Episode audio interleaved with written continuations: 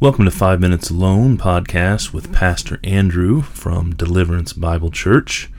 Um, these are great times. This is a good time to be alive. I'm really excited to roll out with an episode. Uh, there's a lot going on in the world today, and one thing that I know for sure is regardless of what's happening in the world, the Word of God remains the same. It remains constant. So I'm going to pray, and I'm going to welcome the Holy Ghost into this moment. Holy Spirit, I welcome you to come and have your way. Bring that peace that abounds all understanding. Lead us into wisdom, revelation, and truth about who you are and who we are. Lord, help us to understand the Word of God. And Lord, most importantly, I pray for those that are lost, bring them to salvation.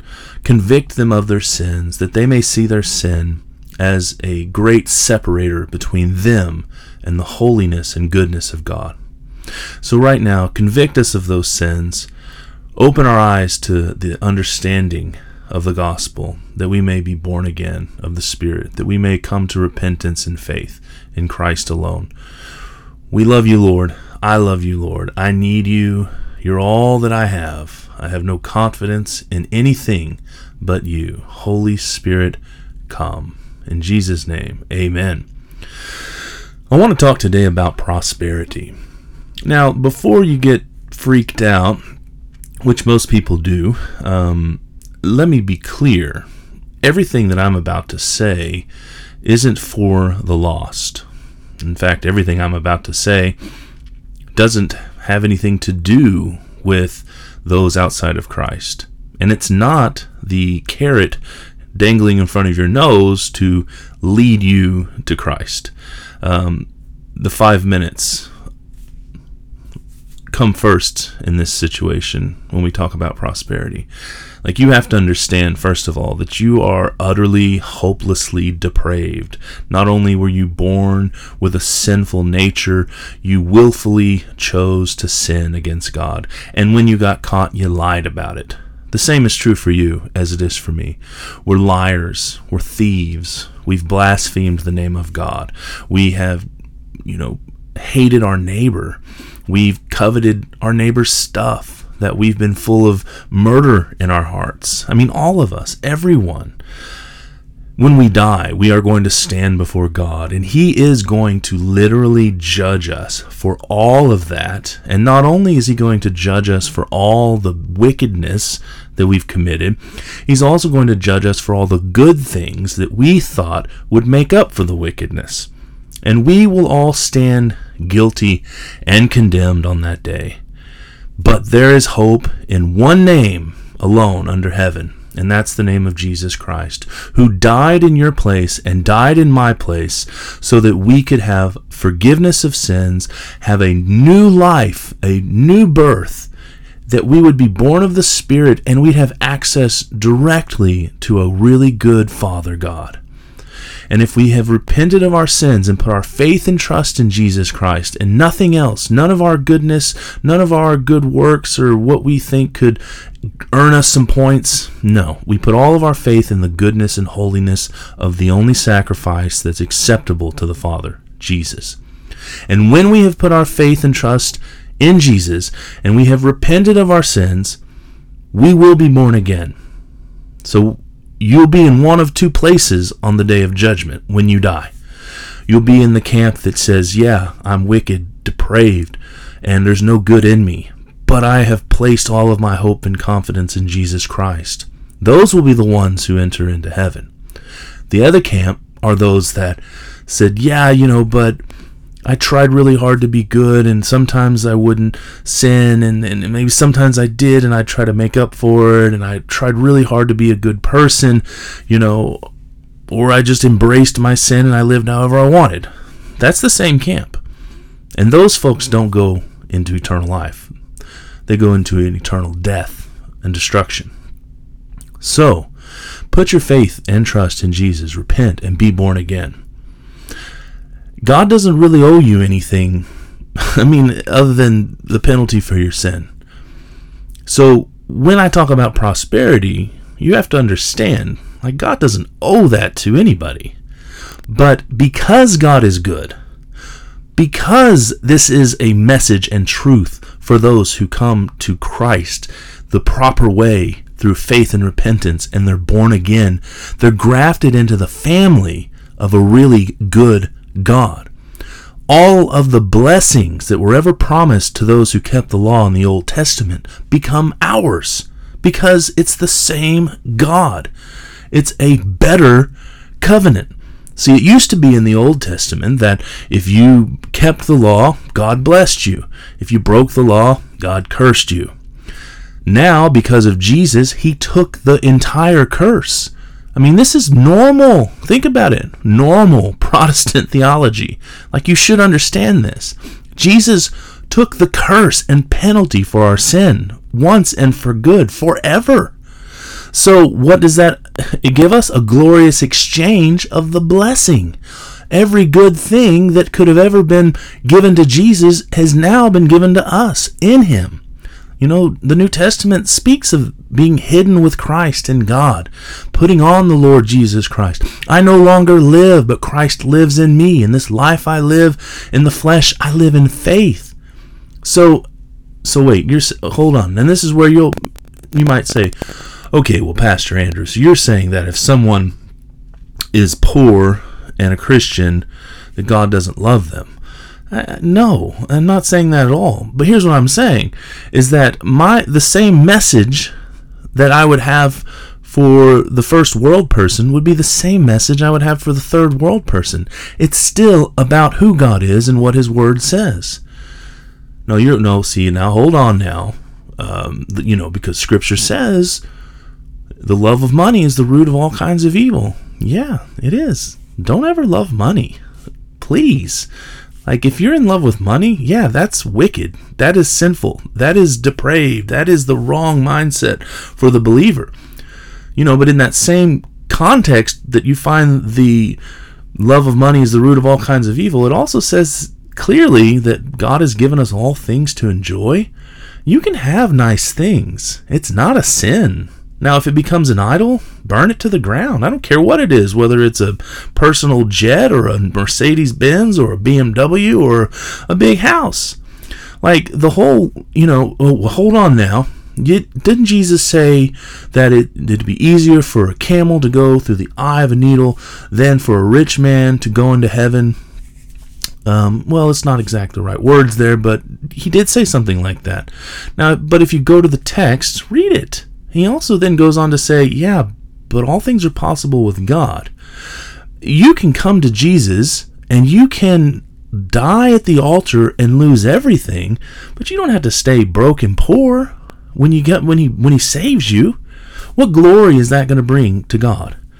Um, but if you also feel like you need to deny yourself, and that's what the Lord's telling you to do, and to live a life of poverty, you know, and you think that somehow that honors God, you can make a case for that, but it's a false teaching for you to tell me that I can't be prospered, or that if I am prospered, I'm in sin. A lot of times people like to say, well, well, Jesus was poor. Really? Was he? I mean, let's think about that. When the man was born, okay, people came from all from the far stretches of the earth to bring him gold. Did anyone bring you gold when you were born? No. Frankincense, myrrh, expensive spices. Why? The first miracle Jesus ever performs, he turns water into expensive wine. I don't know if you if you're familiar with wine making and the value of some wine, but if it was enough to remark that it was good wine, what do you think that wine was worth? For them to actually be like, whoa, interesting, this guy can turn water into expensive wine?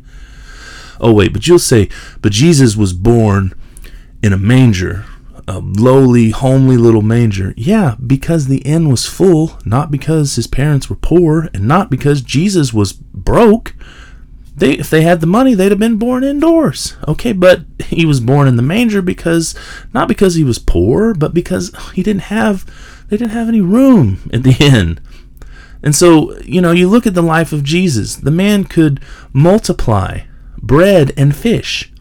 I mean, you You can't, by definition, be poor if you can create food on demand. Then that's kind of part of poverty, is hungry.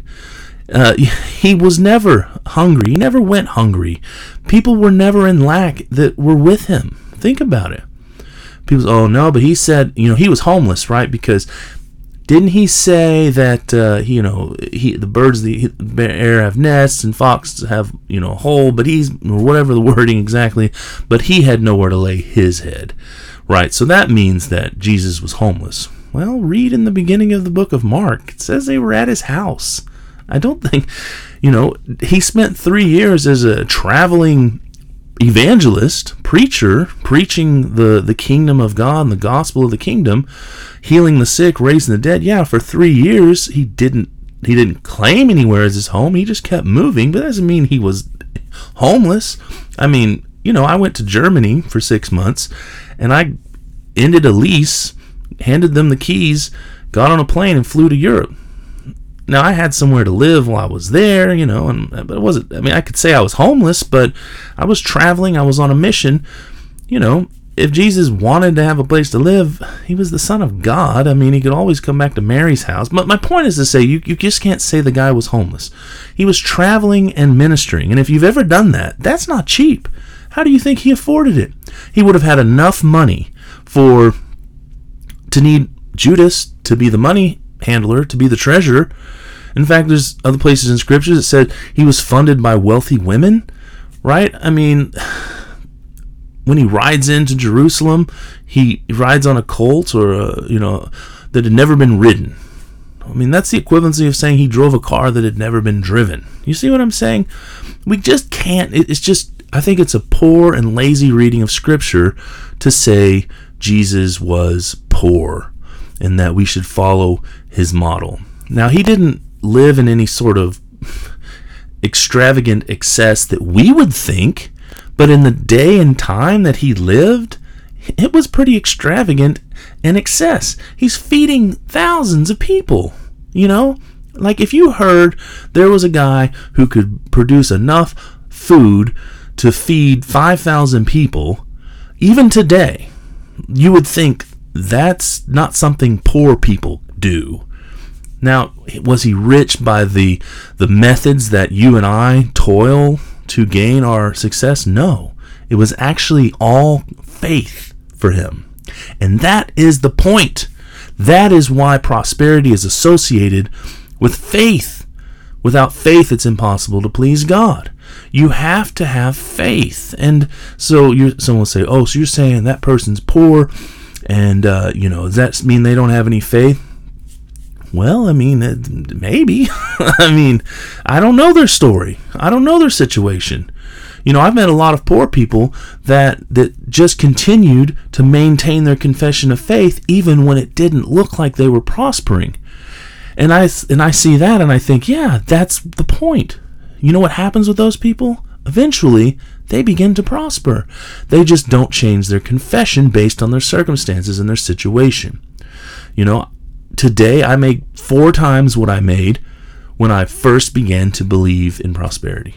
Um, you know, I used to just pinch the pennies and worry, and then I became a tither, and everything shifted. Oh, so you're saying we have to tithe as Christians? I'm saying I don't know why you wouldn't want to. God's blessing in that that particular covenant still works today. You say, oh, tithing doesn't work. Well, it works for me. ten percent of everything that comes into my hands, I give directly into the kingdom of God. I don't I don't worry about it. It just comes right off the top. And if you read Malachi chapter three, it talks about, you know, bring the tithes in the storehouse, that there'll be food enough in my house for the church and your house, you know, that God will rebuke the devourer. And that's an important verse to understand because you don't just stop at tithing. You go ahead and you give offerings as well. You sow seeds. The devourer that God's rebuking because you're a tither is the devil or the work of Satan to come and eat up your seed so that it doesn't produce for you. But if you believe in the tithe as a sort of protector to push back the devourer of this world, because it is a devouring world, Don't get me wrong. Have you looked around you? Do you see what happens on the day-to-day in this world?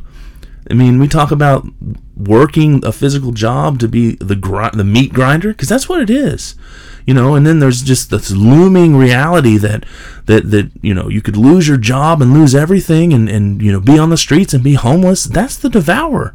Now you want that to be pushed back. If there's anywhere in Scripture that God says, "I'll push that back for you if you do this," this isn't about your salvation, folks. This is about a promise, an aspect of the goodness of God that I wouldn't forsake because I have a, a, an opinion about prosperity preachers. I look at that text and I say, this is the only time in the Bible God ever said, try me now in this.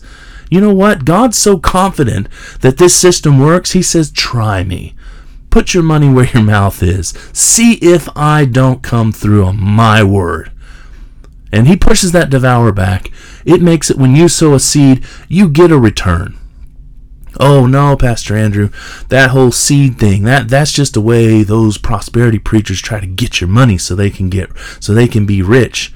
Well, you know what? I've yet to ever meet a prosperity preacher that didn't sow.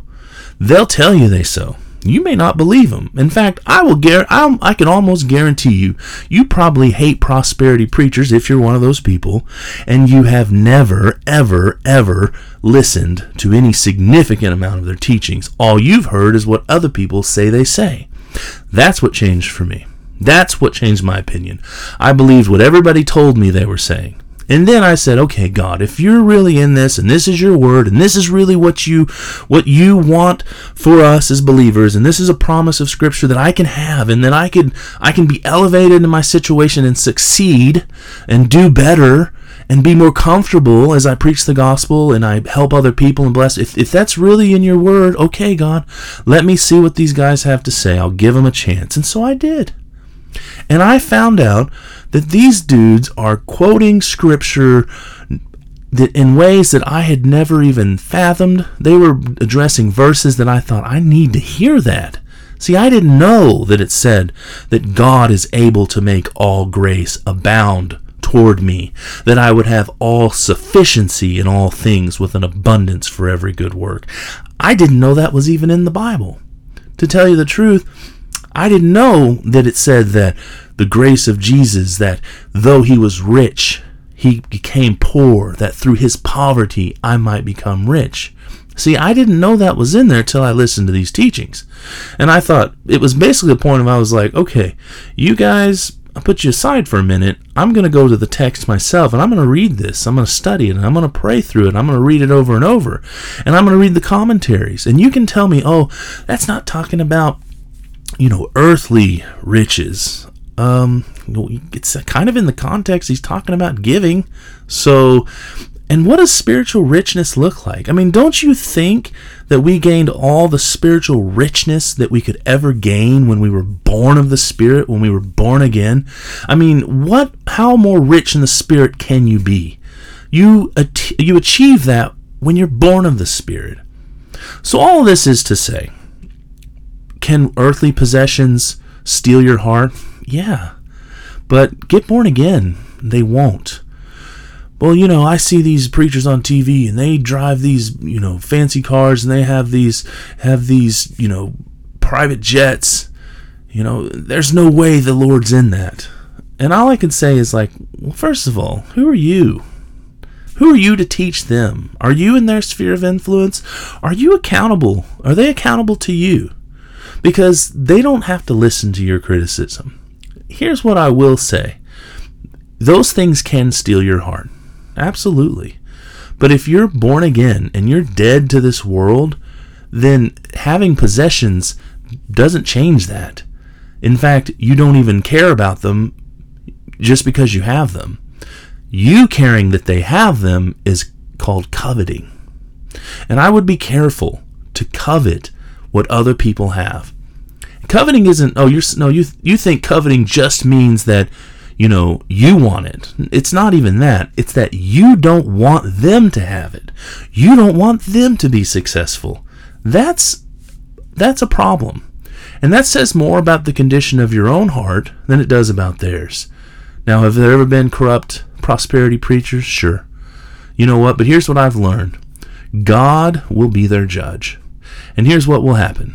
They'll be judged for it. They'll be convicted of it. They may respond in humility and change. Or maybe they won't. And God will ch- chasten them.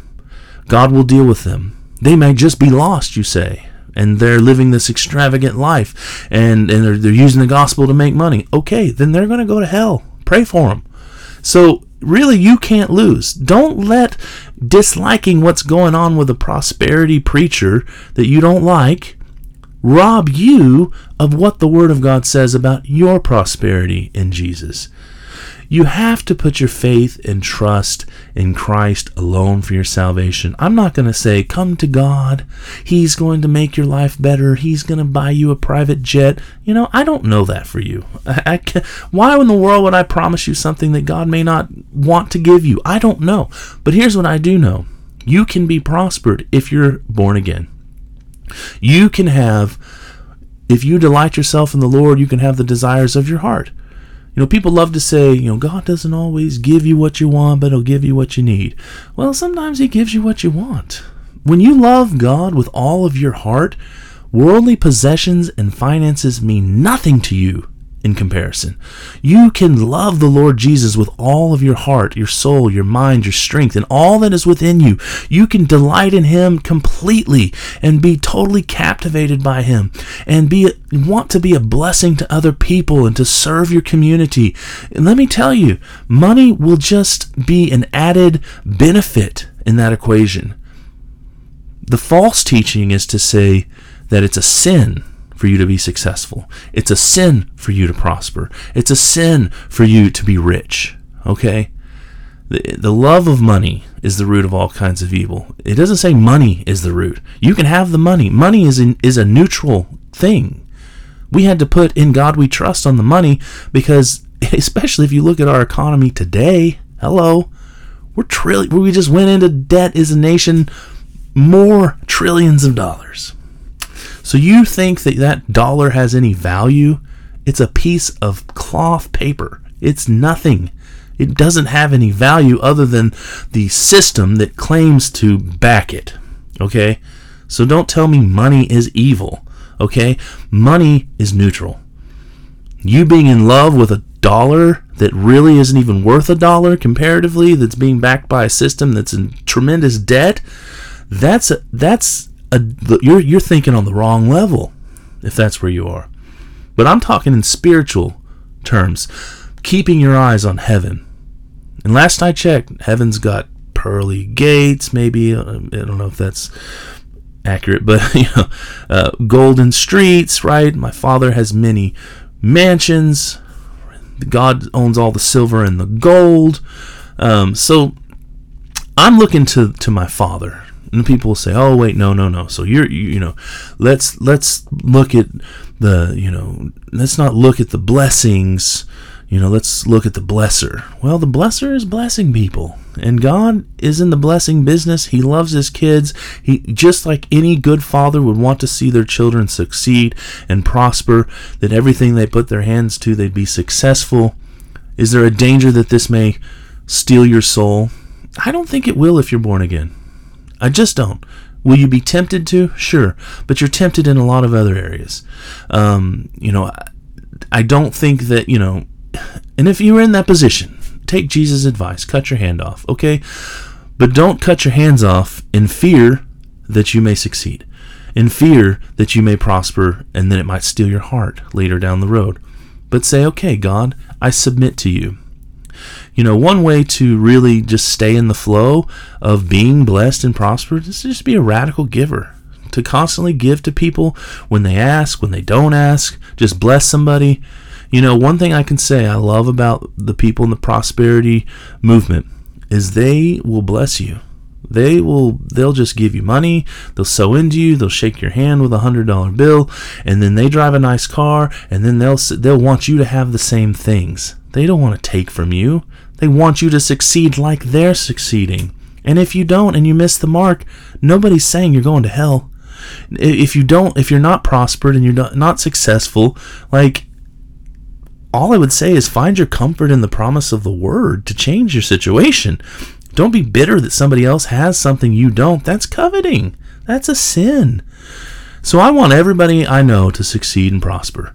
I, even my enemies, I'm like, you know what? God bless them. Like, whenever somebody really wounds me, I pray for them that they would have more than I have. They'd have everything I want and more, that they would succeed. They wouldn't fail, you know, because my heart's not greedy. My heart's not bitter towards other people, even those people that I don't even like. I might love them, but I don't always like them. So, yeah, you could lose your soul being in love with worldly possessions and money, okay? But if you're born again and you've repented of your sins and you've put all your faith and trust in Jesus Christ, like, relax. Like, let God bless you so you can be a blessing to others, so you can preach the gospel to the nations. That costs money, you know? That it takes... You know, people always criticize these big churches. I'm like, you don't have any idea what it costs to run that place. If you criticize a church because, oh, they're making, they're bringing in millions of dollars, we need to tax that. Usually it's millions of dollars that go right back out the door just to keep the operation running. So, you know. Now, what I, am I condoning every... every point of doctrine in, in these places? No, they often do things in ways I wouldn't do. They they preach the gospel in ways that I would not preach that way. They do a lot of things that I wouldn't do personally. But it doesn't matter, because like I said, they're not accountable to me necessarily. So I don't have to, to criticize them. I don't have to make a cheap website condemning what they do and the preacher and all that stuff. You know, I'm just like, if there's any truth to it, then I'm going to go to the Word, and I'm going to find out for myself. I'm going to dig deep in it, and I'm going to believe it. So I encourage you, if you're not a tither, tithe. Tithe to your home church, wherever that is.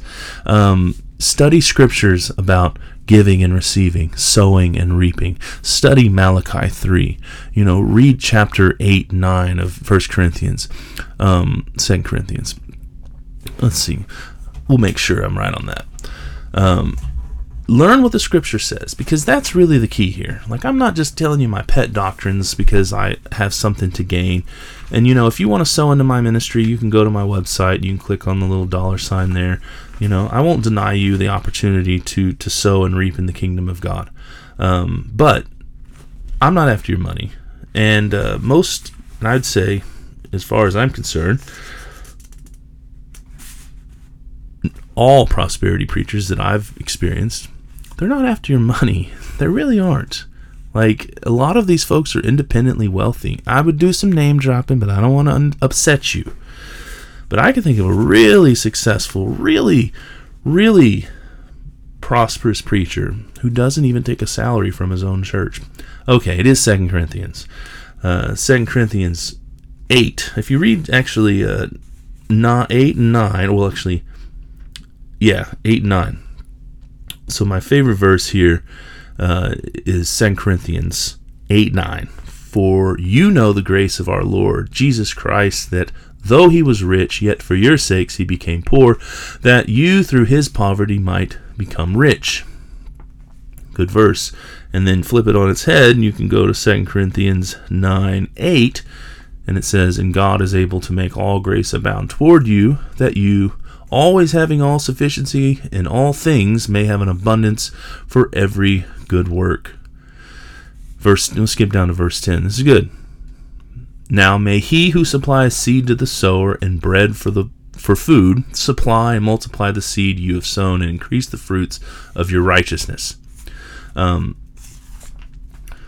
So God gives you seed. That's to sow, to give. God gives you bread. He supplies your daily bread, your food, you know. David said, I've never seen the righteous beg for bread. So some of you might be thinking, well, he says that it's the fruits of your righteousness. Okay, yeah, sow into the kingdom of God. It's going to add fruits to your righteousness as well. Okay, what does that mean? Well, it, it's a good thing. It's a right thing for you to sow. He's talking about giving. Um, he's saying give for the righteous, you know, fruits that are going to be added to your account in a sense of like, hey, This is right, this is good, given to the church, given to the kingdom of God, because after all, you don't have a thing in the world to worry about. God's going to give you bread. He's going to give you seed. You're not going to go broke. You can't, you can't go broke giving to God.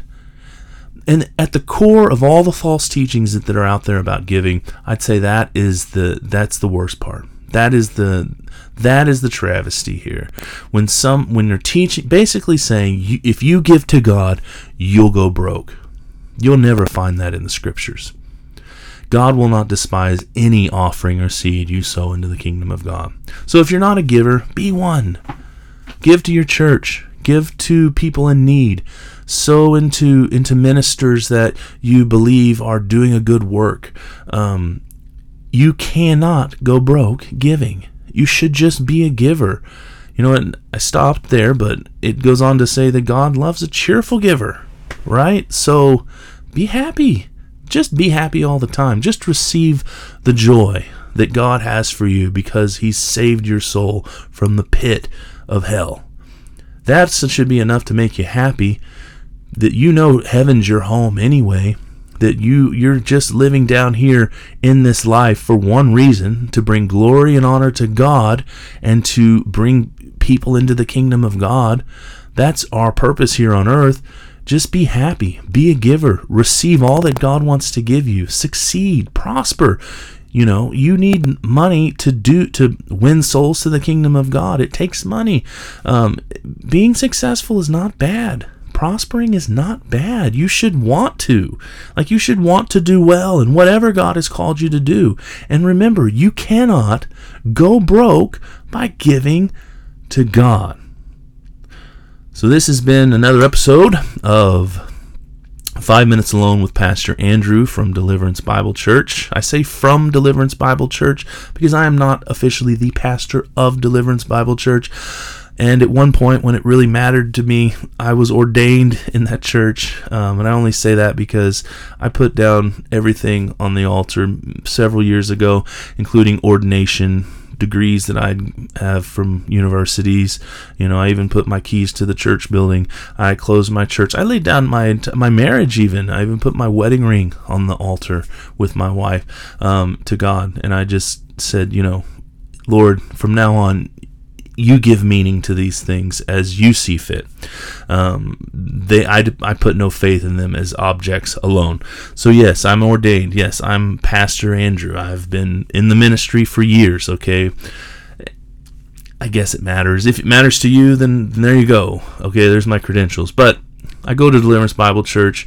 It's at three ten West Pipeline Road in Hearst, Texas. We have been in a move of God since two thousand sixteen. We prayed for revival for, you know, ten years that I can remember personally.